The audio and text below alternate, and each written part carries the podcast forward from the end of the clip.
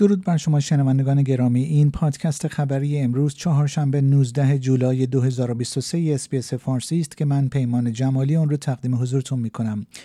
جین هیوم وزیر دارایی سایه خواستار استعفای شخصی به دلیل لغو مسابقات ورزشی Commonwealth سال 2026 در ایالت ویکتوریا شد.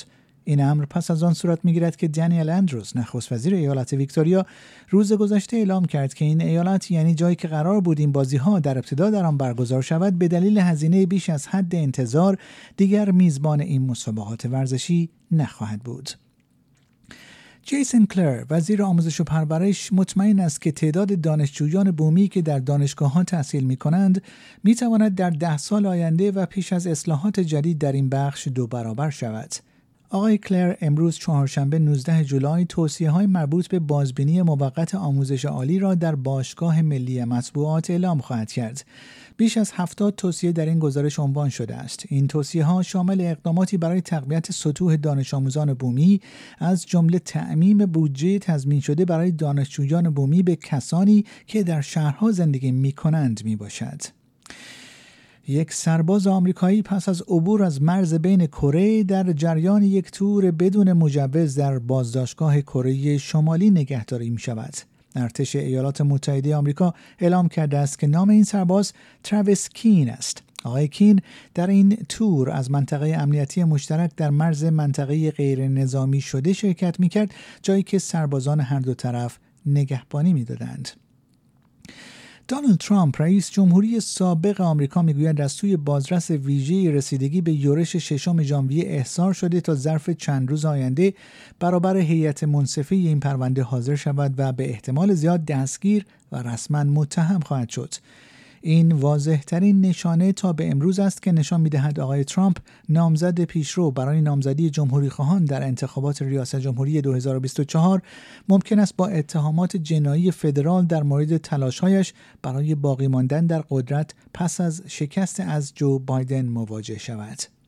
برنامه جهانی غذای سازمان ملل متحد در یمن می‌گوید که آنها نگران آن هستند که فسخ قراردادی که به صادرات ایمن غلات از اوکراین اجازه می‌دهد می‌تواند مردم محلی را از عرضه اندک غذایی که دریافت می‌کردند محروم کند.